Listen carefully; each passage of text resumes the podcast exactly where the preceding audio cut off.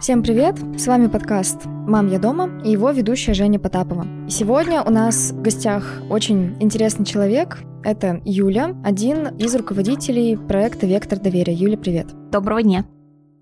У меня сразу же возник такой небольшой вопрос. Вообще для слушателей нужно, я думаю, преамбулу небольшую ввести. Дело в том, что мы с Юлей вообще познакомились как преподаватели, мы обе преподавали русский язык в образовательном центре. И потом, когда я уже стала писать заявку на грант, связанный с благотворительностью, только тогда я узнала, что Юля тоже в этой теме, что она занимается благотворительностью и организует собственный проект уже несколько лет. Юля, расскажи, пожалуйста, про свой проект, на что он нацелен и как он вообще связан с общественностью. Да, тема у нас вообще непростая, надо сказать. Направление, которое не пользуется, к сожалению, пока популярностью с точки зрения именно какой-то социальной истории, но очень важное при этом. Наша задача повлиять на ресоциализацию тех молодых ребят, детей, которые отбывают наказание в воспитательной колонии, ну и те, которые, соответственно, из нее освобождаются. Разные бывают случаи, разные ребята, я думаю, все понимают, что это, ну, те, у которых судьба и история далеко не простая, и поэтому мы вот решили попробовать им помочь, обратить на них внимание, повернуться к ним лицом, чтобы дать им возможность понять, что они не брошены, они не выкинуты из общества, и что у них еще есть возможность что-то в жизни поменять. Вот это наша основная задача. Проект реализуется уже четыре года, и вот потихонечку мы, меняя форматы, потому что, ну, не все работает, мы как бы тоже не такие уж специалисты в этом направлении, но пытаемся вот так вот шагами, очень аккуратненько прощупывая почву, понять, как нужно с ними работать и как их возвращать в общество. Такое небольшое уточнение. Вообще наш подкаст, он в первую очередь посвящен не просто благотворительности, а феномену социального сиротства. А вот скажи, пожалуйста, как вот социальное сиротство связано с теми проблемами, с которыми потом сталкиваются дети, подростки, которые вот попадают в колонии? Да, на самом деле есть определенный процент тех детей, которые оказались в местах лишения свободы, именно в воспитательной колонии, у кого не было родителей. Да, то есть это сейчас называется, по-моему, социально-реабилитационные центры для несовершеннолетних, где они оказываются по разным причинам. Были истории, когда у ребят вообще не было родителей, были истории, когда родители были, но родители не смогли обеспечить должную заботу. Забот и уход о детях, ну, пили и, ну, в общем... Ну, вот как раз делали своих детей именно социальными сиротами. Да, и, соответственно, таких историй достаточно много. Вот это вот именно, наверное, самый важный фактор того, что ребята оказываются в местах лишения свободы. Потому что, когда у тебя нет того, что закроет твои базовые потребности в семье, понятно, что ты будешь пытаться найти какие-то другие методы, чтобы себе вот эти потребности закрыть. И чаще-то всего там вот по статьям это два два восемь. То есть это не употребление наркотиков, а распространение наркотиков, как правило. Я думаю, что все понимают, что за распространение наркотиков можно неплохо получать. Можно неплохо зарабатывать и, в принципе, получать те деньги, которые смогут помочь им как-то себя обеспечить. Поэтому, когда родители не закрыли то, что должны были закрыть, в плане заботы о таких детях и в плане там удовлетворения их потребностей происходит вот такая вот история. Здесь тоже важно понимать, что, с одной стороны, да, закрыть то, что нужно, чтобы нормально жить, чтобы можно было там... Не то, чтобы ни в чем себе не отказывать, но, по крайней мере, чтобы было то, что нужно. С другой стороны, когда ты оказываешься не нужен родителям, потому что, ну, им есть чем заняться, да, алкоголь закрывает там или что-то еще похуже, закрывает им вообще видение того, что происходит вокруг, а ребенок оказывается один. И у него нет вот этого чувства семьи, которое бы дало ему какую-то поддержку, дало бы ему какие-то ценности, которые ему помогут потом дальше двигаться. И за счет того, что у него вот здесь вот эта вот история жизненная не закрыта, он начинает искать то место, где бы он это закрыл. И чаще всего именно такую историю ему могут обеспечить разные нехорошие группы уличные, которые, соответственно, вот закрывают ему феномен семьи, условно, ту заботу, поддержку и так далее. Потому что, ну, как-то вот не работает у этих ребят чаще всего в голове мысль, что можно попробовать найти что-то позитивное, да, найтись там в спорте, например, или найтись в рамках какого-то кружка. Ну, вот, возможно, просто они не знают об этом. Тут под боком улица, тут под боком ребята, которые могут, соответственно, там, предложить какую-то деятельность. И вот они, к сожалению, оказываются в это втянуты. И вот эта вот среда, которая помогла им найти чувство семьи... Лакуну какую-то восполнить, получается. Да, она способствует тому, чтобы они совершили то, за что они окажутся в местах лишения свободы. Как бы ты охарактеризовала, ну вот условно, твое видение статистики, какой процент детей, подростков, которые попадают в такие места, являются именно социальными сиротами?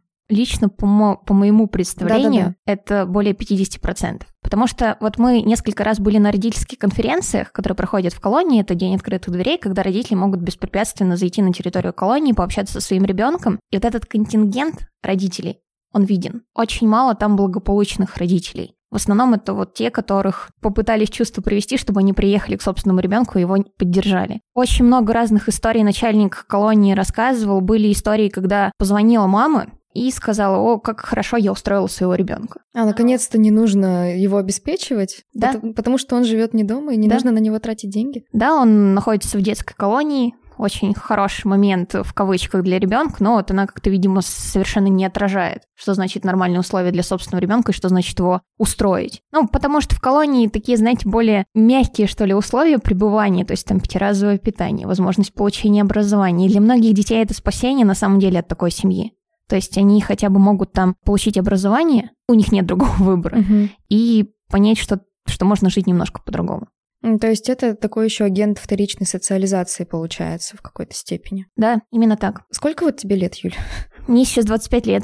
Вот мне просто очень сильно интересно, как ты к этой теме вообще пришла, что красивая девушка в двадцать пять лет сейчас будет заниматься с трудными подростками, будет ездить в колонии и вытаскивать мальчиков просто из ужасных ситуаций. Как вот ты к этому вообще пришла? Мне кажется, нашим слушателям будет очень интересно. Спасибо за комплимент, очень приятно. Я расскажу, на самом деле, всю свою историю, ну, потому что не часто это получается сделать, но абсолютно искренне расскажу. Когда в две тысячи семнадцатом году создавали при общероссийской организации Общероссийский народный фронт молодежную команду, молодежка народного фронта она называлась, я тогда была в поле зрения этой организации, участвовала в разных их мероприятиях, на субботники мы ездили, и в своем городе Первоуральске мы по доступной среде работали. Этой молодежной команды была задача как раз-таки подтянуть к активной деятельности, каким-то добрым делам ребят неактивных, не волонтеров, активистов, которых не составляет труда вытащить на что-то полезное, а, соответственно, вот какую-то такую вот не очень активную молодежь. И тогда, соответственно, на региональном уровне было принято решение поставить меня руководителем этой организации молодежной. Ну и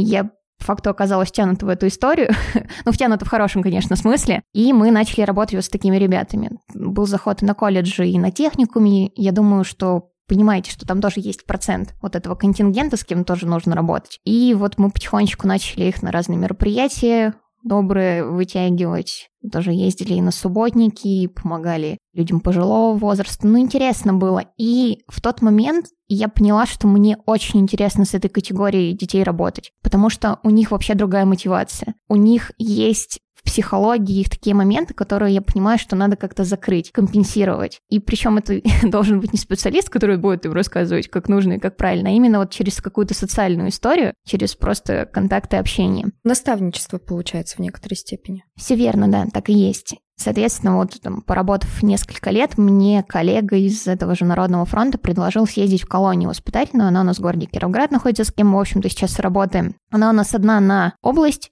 Вообще сейчас она одна на все УРФО, ну, то есть Уральский федеральный округ. И такая фраза у него прозвучала: ну, ты же хочешь работать с трудными, вот там твой контингент, езжай, посмотри, пообщайся. Я в первый раз восприняла эту информацию с небольшим шоком, ну, колонии. Это как бы не трудные подростки, не те, которые даже на учете состоят, а это уже все-таки место лишения свободы, подведомственное ФСИН. Как-то я так очень аккуратно к этому отнеслась. Но через несколько месяцев интерес, наверное, взял верх, и я все-таки попросила контакт начальника колонии и съездила туда, мы с ним пообщались. И идея была первоначальная в том, чтобы как бы молодежную организацию туда возить, и чтобы вот в диалоге на равных они общались. Вот это был первый момент того, что я связалась с этой темой, но а после нескольких наших выездов и после общения с воспитанниками я поняла, что, во-первых, там нет должного внимания, которое должны бы им уделять, это все-таки дети. Это не взрослые с сформировавшимися взглядами, не уже как бы устоявшимся каким-то мнением о собственной жизни. Это вот та благодатная почва, те ребята, которым реально нужно помочь. И после того, как они начали нас находить потом в социальной сети ВКонтакте после освобождения, писали слова благодарности о том, что мы находили время для них и приезжали к ним. И многие мысли, которые мы им в голову пытались вложить, они до сих пор на это ориентируются, и для них очень важно.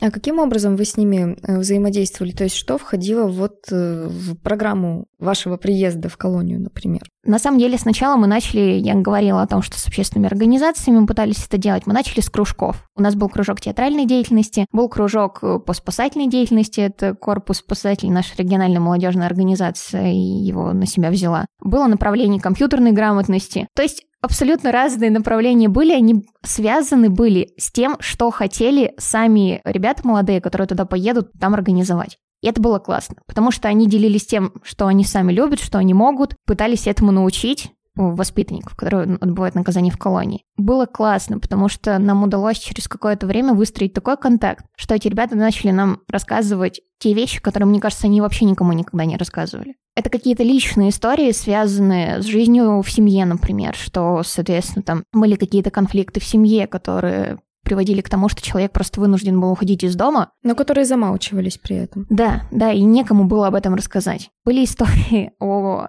совершении преступлений. Один молодой человек рассказывал нам, как он украл более тридцати машин.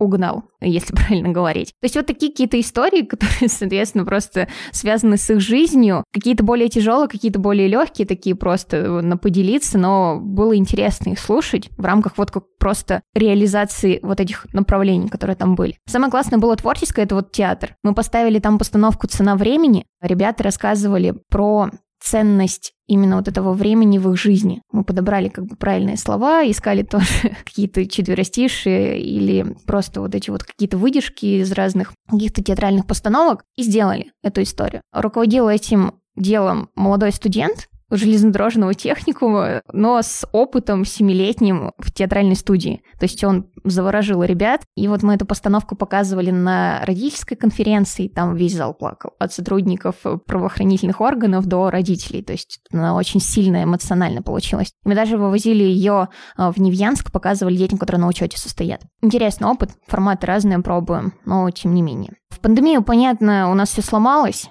потому что колонию закрыли для посещений. И первое время вообще непонятно было, что делать. Но мы, конечно, запустили через время онлайн-формат, учили колонию работать онлайн. Подключиться по зуму. Все верно, да. Но это, конечно, было уже не то, потому что это не личный контакт. Понятно, что там уже всегда присутствовал сотрудник, который не давал раскрыться ребятам в коммуникации с нами. Ну и в целом как-то вот... Ну, ниточку мы держали, конечно, общение с колонией, с ребятами, но это было не то. И вот с апреля прошлого года, когда колонию снова после пандемии открыли, мы запустили абсолютно новый формат. Мы его сейчас пробуем, даже получили на него грант Росмолодежи. Идея в чем? Мы поделили воспитанников на группы. Первая группа — это те, кому еще долго отбывать наказание. С ними мы работаем по профориентации, по возможностям получения дополнительного образования и в целом просто там развиваем их навыки, которые не сформированы. Коммуникация, например. В том числе например. родителями. В том числе так, да. Ну и в том числе школой, потому что они, к сожалению, там в классе в пятом, если не раньше, забыли, что такое школа, и вот у них такой, такая пропасть получилась, которая сейчас восполняется школой, которая находится на территории колоний. Это вот первая наша группа. Вторая группа — это те, кто скоро освобождается. Либо условно-досрочно, либо, в принципе, срок подходит к концу. Здесь, конечно, больше девушка-студентка делает упор на то, что нужно что-то будет поменять. У нее свои методы с ними общения, они ее обожают, но, видимо, тут вот в том числе присутствует тот фактор, что она девушка. И это, кстати, классно, потому что они за нее, как, наверное, тут через это материнский текст, получается. Да, да, они цепляются за нее, и благодаря ей, в том числе, у нас команда вот с апреля пополнилась проект, потому что теперь у нас в команде есть еще и воспитанники бывшие, которые вот... Которые выступают наставниками, получается, для нынешних. Которые обалдеть. Готовы это сделать, да. Мы пока не дошли до того, что они прям наставники-наставники, потому что времени еще слишком мало прошло вот с этого нового формата, но, тем не менее, это уже для нас показатель, это уже очень важно. Третья группа — это те, кто скоро переходит в исправительную колонию. Это самый сложный момент, потому что это недоработка нашего законодательства, ну, не то чтобы недоработка, ну, лакуна, особенность скорее. скорее, потому что по достижении восемнадцати лет, если у них еще большой срок, которые они должны отбывать наказание. Они, соответственно, приходят в исправительную колонию, то есть, условно, из таких детсадовских условий они попадают сразу ко взрослым людям. И здесь надо, чтобы они психологически были готовы к этому. То есть их переводят все равно из вот детской, условно говоря, вот этой исправительной во взрослую? Да, к сожалению, так. И очень большая, наверное, часть той работы, которая была с ними проделана, она просто идет на, на смарку. Ну, потому что там уже другие университеты начинаются, и абсолютно другое общение. Но, тем не менее, все равно мы тоже стараемся как бы обратить на них внимание, и там в основном через какие-то психологические тренинги работа идет, чтобы поддержать их немножко и сделать так, чтобы они оказались готовы. Те же психологические тренинги, это все равно работа людей, это должно как-то оплачиваться. Ты говорила про грант от э, Росмолодежи. Вот скажи, как вообще с финансированием в этой сфере? Ты, получается, все заявки на грант, условно говоря, пишешь как физическое лицо сама. Каков вообще процент выигранных грантов и каков, вот, ну, примерный ареал вообще, объем финансирования? Как с этим дела? В целом, это направление с точки зрения грантов, оно очень хорошо финансируется. Это и фонд президентских грантов, и у Росмолодежи к этому направлению особое внимание, потому что мало кто этим занимается. Поэтому здесь всецело пытаются помогать тем, кто заходит в эту тему и пытается что-то сделать. С точки зрения нашей истории, ну, как получается, я вообще грант писала два раза. Всегда это была Росмолодежь и конкурс для физических лиц. Первый раз я не получила грант. Второй раз вот этим летом на форуме «Утро» для уральской молодежи все-таки получилось этот грант взять. Здесь, я думаю, играет роль все-таки вот эта вот особенность темы и ее острая, наверное, необходимость решения. Получилось нам выиграть. Но грант не очень большой, сто пятьдесят тысяч, и я закрыла только транспортные расходы. Сами понимаете, что... Колония находится не в Екатеринбурге, а в Кировграде. Это полтора часа езды, поэтому как бы нам ну, просто нужно обеспечить нас было тем, чтобы мы туда просто доехали, чтобы вот эта системная работа, которую мы ведем два раза в месяц, она не прекращалась, а реализовывалась. Конечно, можно пытаться найти другие источники поддержки с точки зрения вот реализации нашего проекта. Расскажу про органы власти. Потому что, ну, мы пытались это делать, но как-то не доходит почему-то до нормальной реализации. Ну, то есть государственные структуры не особо этому способствуют. Да, они рады, что эта тема есть, потому что у них это направление получается. В регионе работает за счет молодых ребят, которые собрались в эту дружную команду. Но почему-то, когда вопрос заходит до транспорта, не всегда они оказываются готовы помочь. И каждый раз это были разные причины, то водителя нет, то еще что-то происходит. Единственное, кто нас на постоянной такой основе поддерживает, это уполномоченный по правам ребенка Свердловской области Игорь Рудольфович Мороков. Он там в меру своих возможностей, раз там несколько месяцев дает нам возможность как бы воспользоваться ресурсом транспорта, но и то для реализации каких-то сторонних историй, не mm-hmm. нашей системной работы. С ГУФСИН тоже пытались договариваться, но там как-то тоже все вроде бы активно началось, потом как-то съехало на нет. И я в тот момент поняла, что, ну, значит, ну, не работая через госструктуру. Ну, просто как бы другими какими-то путями конфликтными туда заходить, ну, какой mm-hmm. смысл? Поэтому я поняла, что нужно идти через партнеров, через те организации, те возможности, которые реально можно использовать для того, чтобы себя как-то немного ресурсно усилить. Поэтому вот был грант, и сейчас у нас есть, ну, как бы такое направление разговаривать с другими коммерческими структурами, которым было бы интересно взаимодействовать, да, может быть, там с точки зрения трудоустройства воспитанников, которые освобождаются. Ну, то есть направлений куча. Просто, чтобы вы тоже понимали, почему, наверное, там вот вроде бы четыре года уже реализуется там с две тысячи девятнадцатого года. Тема-то непростая, и мы же не специалисты, которые зашли туда, зная уже, что нужно mm-hmm. делать. Если государство уже много лет не понимает, что делать с этой категорией, как снизить рецидив совершения преступлений, но мы-то уж студенты явно не могли с самого начала сказать, как правильно. Вот мы только сейчас более-менее понимаем, что должно происходить. И мы даже выстроили взаимодействие с полпредством нашим в Уральском федеральном округе для того, чтобы можно было запустить работу по сопровождению ребят, которые освобождаются, потому что это, наверное, одно из самых важных направлений. Ресурсно пока тяжело. Больше пытаемся сейчас пока выстроить ту историю, чтобы нас хотя бы просто поддерживали угу. и знали, что мы вообще есть. И в нужный момент, когда мы будем показывать результаты, чтобы нас поддержали. Наверное, вот так. А ты думаешь о создании эн ка о? Я думала об этом несколько раз. Наверное, уже больше года, как эта мысль у меня в голове крутится. Но я эх, не могу почему-то сделать вот этот шаг. Я уже все узнала. Поговорила с юристом, поговорила с бухгалтером, как это все правильно делать. Но не могу сделать шаг именно по регистрации. Наверное, меня останавливает, возможно, история с ответственностью. Ну, как-то это все равно достаточно... Ну, ты становишься юридическим лицом и все такое. Да, это достаточно такая серьезная история. С другой стороны, я понимаю, что, ну, всю жизнь в этой истории работать я не буду. И вообще вот история там общественная, как профессионала, не моя. Мне нравится этим заниматься, там, в меру свободного времени, заниматься ради удовольствия решения какой-то социальной проблемы. Но просто боюсь, что, наверное, эн ка о меня как-то увлечет в эту общественную историю, но это не совсем моя, наверное, жизненная история, поэтому так. Юля, вот как тебе кажется, вот у нас все в структурах не очень идеально именно с точки зрения просто алгоритмов работы. Что бы ты поменяла?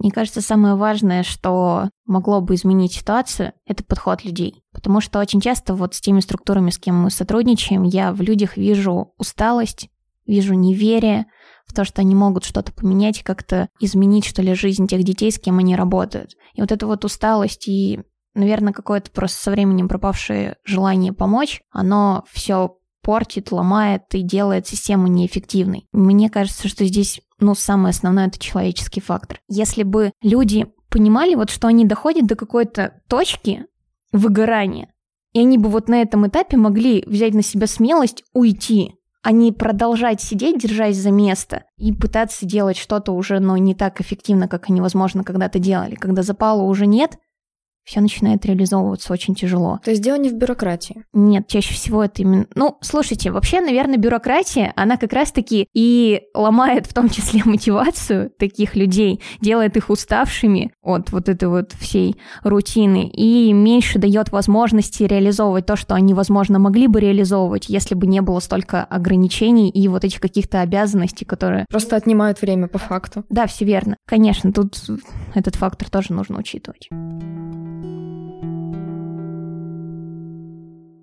Юль, у нас на одном из первых выпусков, когда мы говорили с Ларисой Владимировной Лазаревой, руководителем Моистенка, мы тогда с ней затронули такую тему, как стереотипы о вообще социальном сиротстве, о неблагополучных, о кризисных семьях, которые, по идее, вытянуть еще можно. Вот скажи, с какими стереотипами, как тебе кажется, сталкивается в данном случае вот такой ребенок, который, будучи социальной сиротой, в какой-то момент попал в место лишения свободы? Самый главный стереотип, что это потерянный человек, что все, он уже пошел по наклонной, и нет возможности его вернуть в общество. То есть он, извините за эту фразу, я ее не люблю, стараюсь всячески не использовать, но скажу, как я часто это слышу. Отбросы общества. Это самый ужасный стереотип, который может быть, особенно когда это говорится в сторону детей. И вот мы пытаемся тоже как бы его немножко поправить через медиапространство. Сейчас начали снимать разные ролики про жизнь в колонии, про то, что мы пытаемся там сделать, и показать как-то историю не через жалость к этим детям, а через историю того, что, ну, это просто дети, у которых свой путь и у которых есть еще возможность себя поставить на путь исправления. Условно будем говорить так. Поэтому вот стереотип с тем, что они выкинуты из общества, это вот, наверное, основной. Потому что мы же часто видим, что люди взрослые, не докапываясь до причин, говорят о том, что какие ужасные дети, да, когда вот эти публикации читаешь в социальных сетях или там в СМИ о том, что вот они там в очередной раз что-то украли, вынесли из магазина или того хуже, там кого-то избили, но никто не смотрит на то, почему это происходит. И поэтому вот в том числе из-за вот таких вот каких-то точечных историй и подачи этой истории формируется впечатление о том, что они нереально жестокие, они там все люди, с которыми вообще никак нельзя взаимодействовать, что они там недалекие, что у них там э, алкоголики, родители или там хуже наркоманы, и что они вот такие же, у них другого пути быть не может. Это, наверное, самое сложное, но то, что меня коробит больше всего, но я очень часто слышала это от тех людей, кому рассказывала про то, чем занимаюсь. Ну, то есть это очень поверхностный взгляд все равно. Расскажи еще вот такой момент. Вы сначала говорили, что вы не знаете, ну, не знали в начале своего пути, в начале образования Вектора доверия, что вы не знали, как с такими детьми все равно работать, как вообще стратегию взаимодействия выстраивать. Сейчас можешь поделиться, допустим, каким-нибудь интересным кейсом? Вот, условно говоря, ребенок поступил в колонию, он там украл, или, допустим, он угнал там вот эти тридцать машин, про которые он потом признался. Вот как с ним взаимодействовать, чтобы он раскрылся? С точки зрения групповой работы здесь Здесь история такая. Понятно, что это не индивидуальное общение, когда он может больше сказать, чем он скажет в группе, да, потому что тут другие воспитанники его слушают, но не все он хотел бы рассказать. Мы сейчас к чему пришли и как работу строим? У нас есть групповая история, но некоторые студентки, которые уже больше двух лет в этом проекте и понимают особенности таких ребят, они стали работать индивидуально. То есть они вот это время, которое мы находимся в колонии, тратят на то, чтобы вот личную коммуникацию выстроить с тем воспитанником, который оказался готов поговорить один на один. И вот расскажу историю. У нас сейчас вот как раз работа идет с таким молодым человеком. Одна девушка у нас работает. Он просто сам вызвался поговорить с ней один на один. И как он рассказывает, что у него е- ну, как бы вот неконтролируемые приступы агрессии. То есть если его задеть, он начинает сразу лезть с кулаками, и вот, соответственно, это и поспособствовало попаданию его, соответственно, места лишения свободы. Но статья одна из самых сложных – убийство. Как бы можно понять, что произошло. И вот он с ней делится тем, что он не может это контролировать. Как бы очень сложно, и он постоянно думает, сидя в колонии, о том, что он снова окажется в тюрьме, потому что он, соответственно, ну вот, вот такая вот у него особенность, вот так вот он себя ведет. И она пытается с ним разговаривать через направление того, что можно как бы все поправить. в голове и так далее, и рассказывают ему о том, что можно будет с психологом поговорить, в принципе, поработать. И то есть вот через такие моменты в общении, через, самое главное, готовность помочь, она пытается у него картину мира изменить, что он как бы освободясь, он не останется один на один с этой проблемой, потому что у него есть те, к кому он сможет обратиться. То есть это вот наша команда и те психологи, которые нам помогают, мы как бы всегда готовы их так подхватить и помочь. И вот через несколько встреч, вот таких вот один на один, он начал говорить совсем другие вещи, что он... И вот девушка, девушка рассказывает, что он как будто бы стал сам в себя верить. То есть просто вот через моменты общения, через коммуникацию с человеком, который хочет помочь. Потому что этого там очень не хватает. Там практически нет людей, которые прям искренне хотят помочь. Вот ты говоришь, что в этом случае он сам вызвался и решил с ней поговорить. А бывают ли, например, такие кейсы, когда ребенок, ну действительно, мы его можем назвать именно еще ребенком, он еще не сформировавшаяся личность, когда он не идет на контакт принципиально, как бы ему не хотели помочь? С этим пока у нас работы никакой не получается, потому что э, вы должны понимать, что нам не всех воспитанников дают вот для такой групповой работы. Потому что там есть дети, которые либо очень закрыты, либо те, у которых после СИЗО сформировались какие-то не совсем правильные взгляды с точки зрения того, как продолжать жизнь, потому что чаще всего они в СИЗО сталкиваются со взрослыми людьми, которые уже много раз отбывали наказание, и вот у них вот эта вот криминальная романтика поглощает их сознание. Они как бы паттерн вот этот перенимают, и все.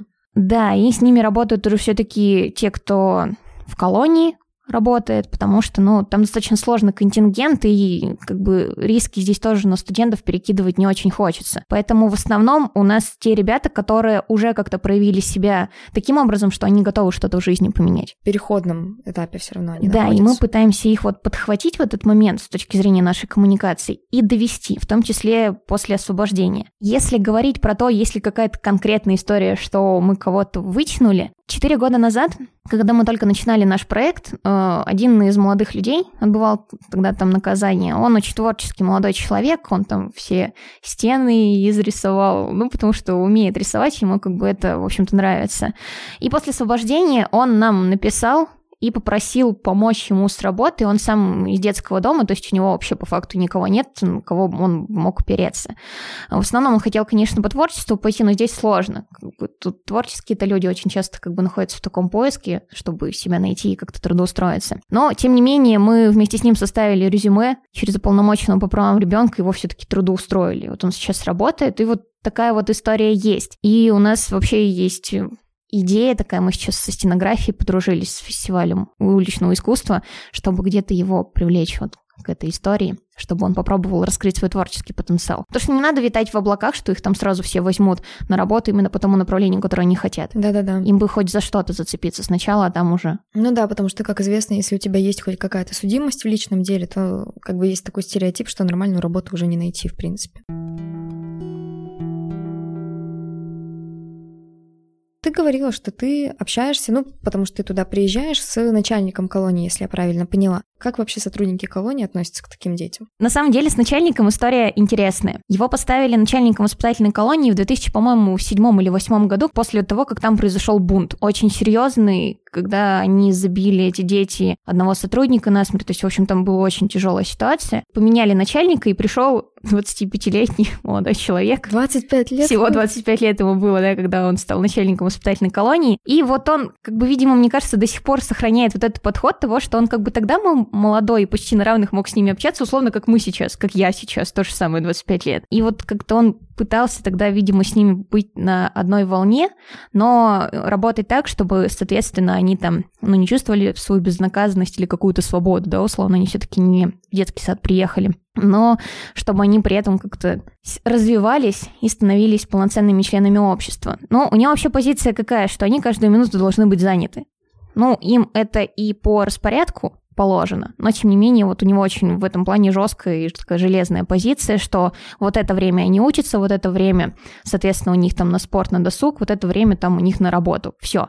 Ни единой минуты не должно быть у них, чтобы они просто ничем были не заняты. Потому что, ну, вот в его представлении, что каждая такая минута дает возможность подумать о чем-то не том, что-то такое напридумывать и, в общем, когда-то, возможно, это реализовать. Я не совсем с этой позицией согласна, потому что получается как, что они беспросветно учатся и беспросветно работают. Особенно, когда у них вот эти там заказы швейные, они прямо там шьют, их учат, и вот они выполняют госзаказы на поставку этого там, белья постельного и так далее. Но трудом и учебой не всегда возможно в голове-то что-то поменять. Ну, заняты они всегда, согласна. Но если не будет никакой работы, как, ну, вот такой, чтобы повлияло на их душу и на то, что у них внутри, вряд ли что-то поменяется после освобождения. Поэтому мы с ним даже вот в последнее время вообще спорить стали. Я говорю, ну как же так? Ну вот мы нашли им снова театральное направление, они мне сказали, что у них нет в будни времени. Мы нашли им театрала молодого, но они сказали, что у них нет времени на неделю для того, чтобы театральный кружок там за, на час запустить. Ну вот у нас вышел спор. Я говорю, ну как? Невозможно вот только вашим направлением, там вашей позицией менять этих ребят. Вот, но тем не менее, как бы вот он уже... очень много лет работает, и все равно как бы... Но зато благодаря этому он смог убрать вот эти все феномены на три буквы АУЕ, да, и так далее. То есть очень жесткая там позиция, тоже пресекать это все из ребят выгонять, если можно так сказать, чтобы, соответственно, криминальной романтики там никакой не оставалось у них в душе и в их мыслях, соответственно. Начальник для нас, для нашей команды, это та палочка-выручалочка, и тот человек, который вообще разрешает нам много чего делать. И как бы, ну, очень интересно на самом-то деле как бы позволить каким-то там молодым ребятам что-то там с воспитанниками обсуждать, но тем не менее он нам доверяет, но ну, мы как-то так, видимо, дали понять, что мы не люди, которые будут что-то нехорошее им говорить, а все-таки люди, которые готовы им помочь. С точки зрения других сотрудников ситуация разная на самом деле. И особенно очень сложно там с воспитателями, потому что я буду говорить абсолютно честно, мне здесь нет причин что-то скрывать. Бывает так, что они даже подсмеиваются над воспитанниками. Мне кажется, вот этим самым они как-то формируют у них неверие в себя, что ли. Ну и демотивируют вообще что-то делать, естественно. Да, то есть там разные ситуации бывали. Мы вот проводили правовые кейсы не так давно для ребят. Ну, то есть ситуации давали им такие, с какими они могут столкнуться в жизни, и как это правильно решить. И вот они там на вопрос о том, что как лучше решать конфликт, ну, это я сейчас очень общо сказала, не конкретную ситуацию, один молодой человек сказал, ну, конечно, не, не руками надо решать конфликт, не кулаками, не руками, а все-таки через разговор. Ну, и воспитатель сказал, что, ну, ты, ты же, говорит, бы так не сделал, ну, что ты такое говоришь? Обалдеть. И то есть у нас как бы, и, и мы-то с нашими молодыми ребятами смотрим на это, на все. И понимаем, что ну, это очень сложно тогда что-то поменять, если подход у некоторых сотрудников именно такой. А воспитатель – это тот человек, который с ними постоянно находится. То есть как бы, а если бы по-другому? А если бы мы, если бы они, точнее, создали условия для того, чтобы он начинал верить в себя, начинал понимать, что он ну, не такой уж плохой, что у него все еще, возможно, получится. Вот такой вот важный момент. И последнюю историю тоже тут расскажу для понимания того, как сотрудники относятся. Как-то ребята стояли, там просто каждая вот площадка, она огорожена забором, понятно. То есть там есть дверь, которую открывают только тогда, когда кто-то к ней подошел, и то сотрудник. И вот они стояли, ждали, пока им откроют эту дверь, чтобы они в школу прошли, где они работают с ребятами. И сотрудник сказал, ну так у нас же задача ведь их не перевоспитать, а обеспечить исполнение наказания. Обалдеть. И вот это все. И это ответ на все вопросы. Почему так? Обеспечить наказание – это формулировка, конечно, из ряда вон на самом деле. И ладно бы это сказали про взрослых, и то это неправильно. А тут вообще дети. У них она в воспитательной колонии, неисправительной, мы их неисправляемо воспитываем. Я не говорю про всех. Там очень классные преподаватели в школе, я их обожаю. Они там столько души отдают этим детям. И кружки разные с ними проводят, и пытаются их чему-то научить, и сценки ставят, и концерты делают. То есть там ребята развиваются. Но вот было бы это во всей истории так. Но все равно есть моменты, которые классные, а есть моменты, которые, ну, вообще расстраивают. Юль, а вот давай проведем такой небольшой интерактив. Я тебе даю какие-нибудь условные данные. Я зовут Вася, мне пятнадцать лет. У меня неблагополучная семья, и я, допустим, живу только с мамой, и у меня не было денег. Вот у меня не хватало каких-то ресурсов, чтобы просто базовые элементарные потребности себе закрыть, потому что у меня не было, там, условно говоря, обеда, чтобы дома поесть или в школе. Как бы в школе я плохо учился и так далее. И вот решила я закладочки пораскидывать. И попадаю я, значит, в колонию. Я весь такой озлобленный, я никого не хочу видеть, никого не хочу слышать. Как вот ты со мной будешь работать? Вот смотрите, давайте сразу разграничим историю, потому что я все-таки не сотрудник колонии, mm-hmm. чтобы реализовывать те обязательные пункты, которые должны с ними происходить, а все-таки как общественник, да, который да, да. приезжает туда. Именно так. Условно, у нас оказался такой молодой человек в группе, да, с которой мы работаем. Если он оказался в группе тех ребят, ну, скорее всего, так и получится, потому что пятнадцать лет, обычно сейчас за наркотики дают лет шесть, то есть, условно, ему там, ну, в колонии еще сидеть и сидеть. Поэтому он окажется в группе тех ребят, кому еще долго отбывать наказание,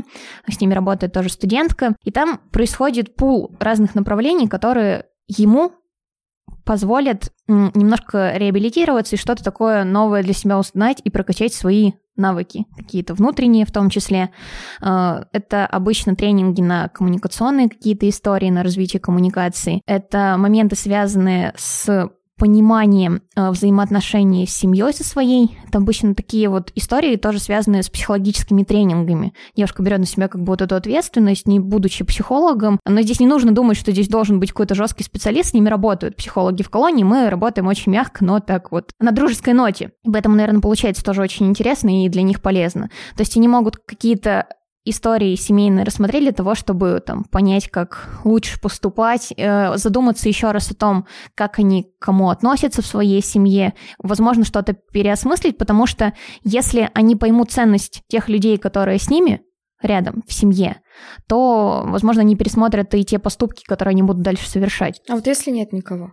Если нет никого, то обычно это опора на самого себя, на формирование какого-то внутреннего стержня идет. Ну, то есть это тоже через различные ролевые ситуации, которые вот девушка пытается с ними реализовывать для того, чтобы можно было, повторюсь, как-то понять э, тот момент, что, ну, наверное, собственная жизнь и собственные поступки, они определяют тебя как человека.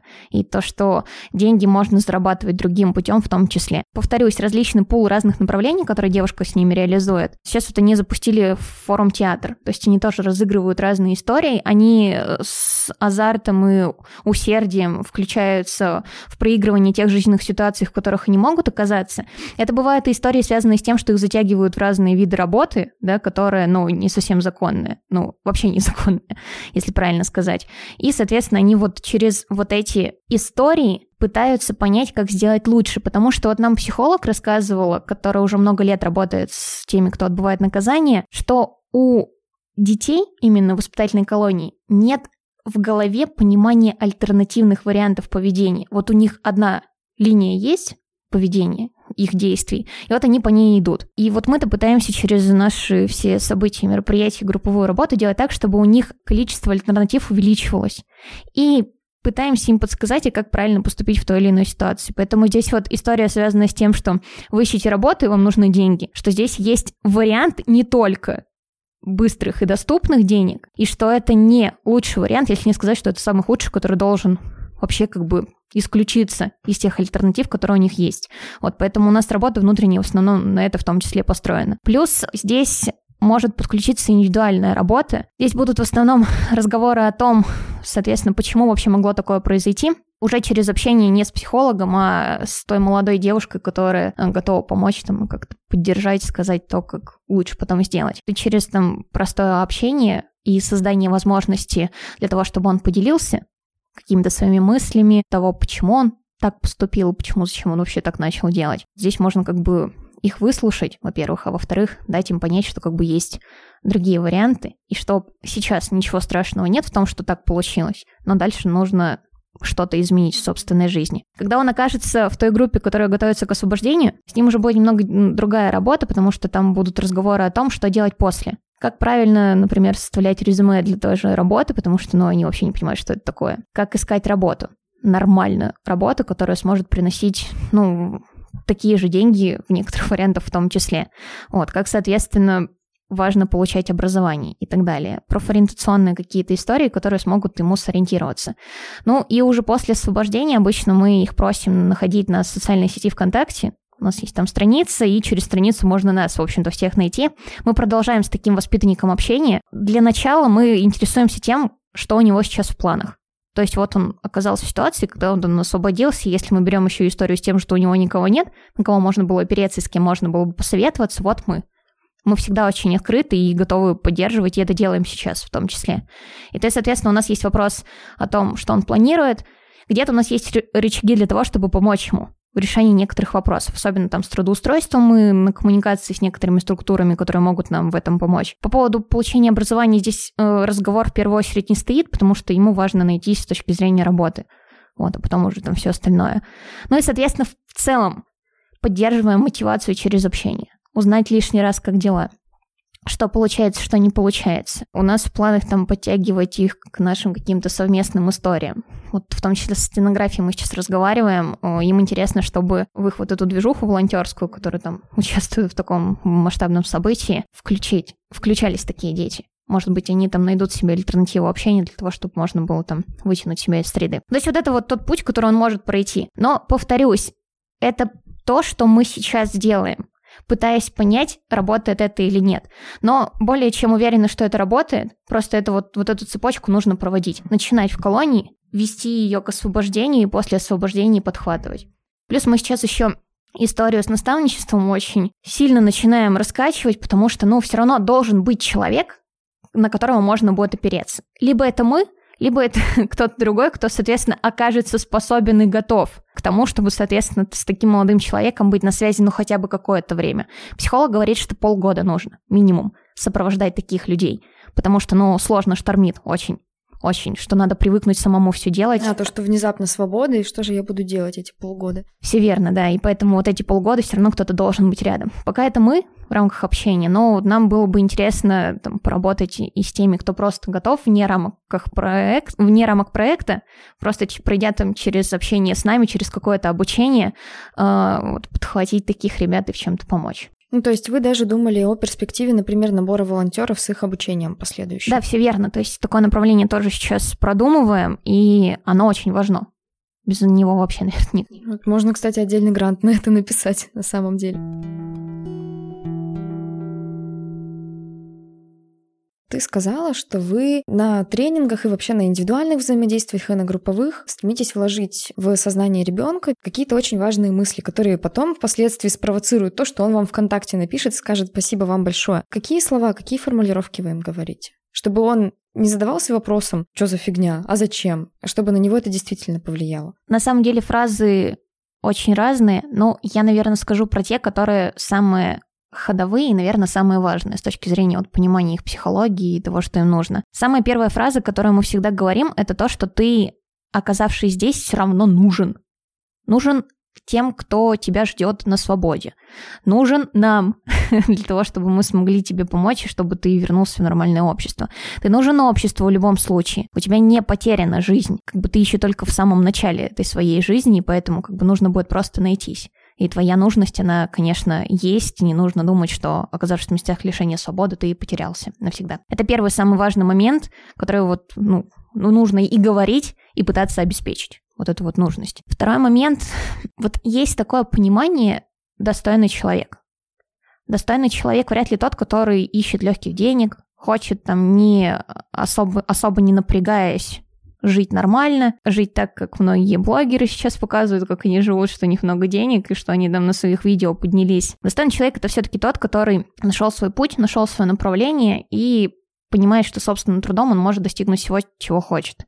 И вот это мы тоже до них доносим, особенно тем, кто искал легких денег через кражи и через, ну, в том числе, оставление закладок, того, что нужно все-таки становиться достойным человеком, с точки зрения того, что нужно потрудиться для начала, для того, чтобы что-то получить. Но это, кстати, философия и колонии в том числе. То есть вот они работают там и получают за это собственное вознаграждение. Но нормально работают, трудятся действительно. И вот мы как бы продолжаем эту историю, но через слова. Что у тебя есть возможность после освобождения трудиться и, соответственно, нормальным путем зарабатывать деньги. И, кстати, мы когда ролик летом делали в колонии, у нас один молодой человек э, в интервью сказал, что «Уж лучше бы я сейчас эти полтора года достойным и нормальным путем зарабатывал деньги, чем сейчас меня на полтора года выкинуло из реальной жизни, я не знаю, что происходит на свободе, я не понимаю, что там сейчас происходит, потому что, ну, как бы я закрыт, условно, там в какой-то изоляции все равно нахожусь.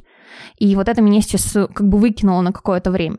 И что достойный труд — это действительно то, что, наверное, нужно и приятно с точки зрения там получения какого-то вознаграждения за это. Поэтому вот становиться достойным человеком — это тоже очень важно. Ну, то есть в какой-то степени вот даже реплики про достойного человека, вот сейчас максимально нейтральная такая формулировка, это все равно когда ты берешь человека на слабо. Ну, то есть ты вот раскидал закладочки, получил деньги, так это ж легко, а нужно потруднее. И вот что, тебе слабо, что ли? То есть вот это такая немножко риторика. Все верно. Да, потому что в любом случае они, ребята, чаще всего очень азартные. То есть им просто нужно запустить вот эту ниточку или какую-то мысль о том, что надо ну что-то вот да, раз, да. такое совершить, чтобы доказать, что я вообще-то могу. Плюс есть еще такой момент, связанный вот как раз-таки, наверное, в том числе с подготовкой к столкновению со стереотипом общества о том, что ну, выкинут из общества. Мы говорим о том, что все равно ты должен быть готов к тому, что будет трудно первое время. Но от того, как ты справишься с этой трудностью, зависит твоя будущая жизнь. Вот это важно. Дать им понять, что как бы нужно будет пройти какое-то время через сложности, но все-таки дойти до того, чтобы стать полноценным членом общества. А вот если мы про родителей говорим, вот ты сказала, что у вас есть родительские конференции, на которые приезжают родители в большинстве своем неблагополучные, но есть и другие кейсы. А как вообще родители себя ведут в большинстве своем, если мы не говорим про те случаи, когда условно их привели в чувство, чтобы они просто приехали к ребенку? Мне кажется, для многих вот этот вот период, когда их ребенок оказался в местах лишения свободы, и если не было в семье истории с тем, что, например, отец отбывал наказание, для них это все равно удар. Ну, то есть, когда это не межпоколенческая какая-то штука, а вот что-то из разряда там нонсенс. Да, какой-то. Все верно. И вот этот момент, он у многих родителей все равно что-то такое в голове переворачивает. Мы шли по плацу, когда была конференция последняя, это в начале сентября, она была посвящена началу нового учебного года. И я видела, как вот эти мамы идут за руку со своим взрослым ребенком, который вот в этой робе колонийской. Ну, которому семнадцать уже лет, шестнадцать. Да, и вот эти детские выражения в его взгляде, вот эта вот наивность, которую как бы, ну, тяжело подумать, что можно увидеть в колонии, но оно вот так просвечивать начинает, и, видимо, родители тоже вот этот детский взгляд видят человека, который, ребенка собственного, который вне свободы сейчас находится и совершил уже что-то не, не, неправильное. Они все равно, мне кажется, эти моменты заставляют их о многом задуматься. Это если говорить про тех, кто, возможно, там где-то когда-то вел не очень подобающий образ жизни, я про таких родителей говорю. А, ну то есть кризисные семьи, условно говоря, но которые смогли из этого кризиса выйти в какой-то да, момент. В том числе. Есть истории, когда, ну, просто видно, что женщина там, она привела себя в чувство, приехала на эту конференцию, либо ей помогли привести себя в чувство, да, там, по звонку из колонии, что-то, как бы, ваш сын вас очень ждет. Конечно, там слезы, но в основном это слезы воспитанника, потому что он видит там собственную маму. И почему-то так часто оказывается, что чем меньше благополучия в семье, тем больше такие дети любят своих родителей. Это какой-то просто нонсенс, но они прямо там хватаются за них. И для них вот это вот взгляд таких родителей и их поддержка, и возможность увидеться с ними и обняться в колонии очень важна. Вот такие родители, но ну, они как бы появляются, конечно, все понятно, но чтобы тут какое-то взаимодействие все равно было, ну, чаще всего нет. Там мы после освобождения не стоит надеяться на что-то такое, что там что-то изменится и что-то поменяется. Но есть и те родители, которые активные, которые горой за своих детей. Даже существует родительский комитет в школе, вот в колонии. Это те родители, которые все равно хотят вот в той непростой ситуации своим детям помочь. Они и выезды для них организовывали, помогали концерты проводить и связывали с ними. То есть, условно, как бы есть вот такая история, те родители, которые действительно за детей. Ни разу прям так напрямую не взаимодействовали с родителями, хотя это важное направление. Мне кажется, что если бы что-то такое получилось нам вместе сделать, было бы очень интересно. Но это вот нужно время тоже для того, чтобы продумать этот формат, но все равно есть те, с кем можно было бы поработать. Как бы ты охарактеризовала способность человека вот к какой-то эмпатии и вообще место эмпатии вот в этом деле? Мне кажется, здесь на этом все держится. Потому что, вот скажу честно, очень сложно и до сих пор найти тех людей, которые, которые оказались бы готовы поехать в колонию и начать работать с такими детьми. Особенно если это молодые ребята, студенты. И вот те, кто сейчас у нас в команде, это вот те ребята, которые особенно уже не первый год это делают, и реализуют там эти направления. Они, мне кажется, вообще держатся на вот этой вот эмпатии, на понимании боли другого человека, и из-за этого у них формируется стойкое желание помогать. Вот как-то вылезти из этой ситуации таким детям, которые, к сожалению, ну, оступились в какой-то момент времени. А вот когда у тебя, например, какие-то твои новые знакомые, условно говоря, ну вот они узнают, чем ты занимаешься, какая у них реакция? Разные истории бывают, потому что кто-то понимает, что, о, ну классно, интересно, очень важным делом занимаешься, молодец. Кто-то говорит, что зачем ты вообще в эту тему залезла, как бы их не нужно на них тратить свое время, ты могла бы реализоваться в какой-то другой сфере, а ты сейчас просто тратишь собственное время, помогая тем, для кого это не нужно и не важно, и на них вообще нужно забить. Ну, проще говоря, так. Бывает такая история, что просто очень нейтрально так, ну, да, нормально. А вот как тебе кажется, как человек вообще приходит к мысли заниматься благотворительностью? Ну, то есть не обязательно даже вот в том русле, в котором работаешь ты, а вообще, в принципе, вот как ты сказала, условно говоря, по мнению других людей, тратить свое время. Мне кажется, что чаще всего все связано с тем, что была какая-то личная история.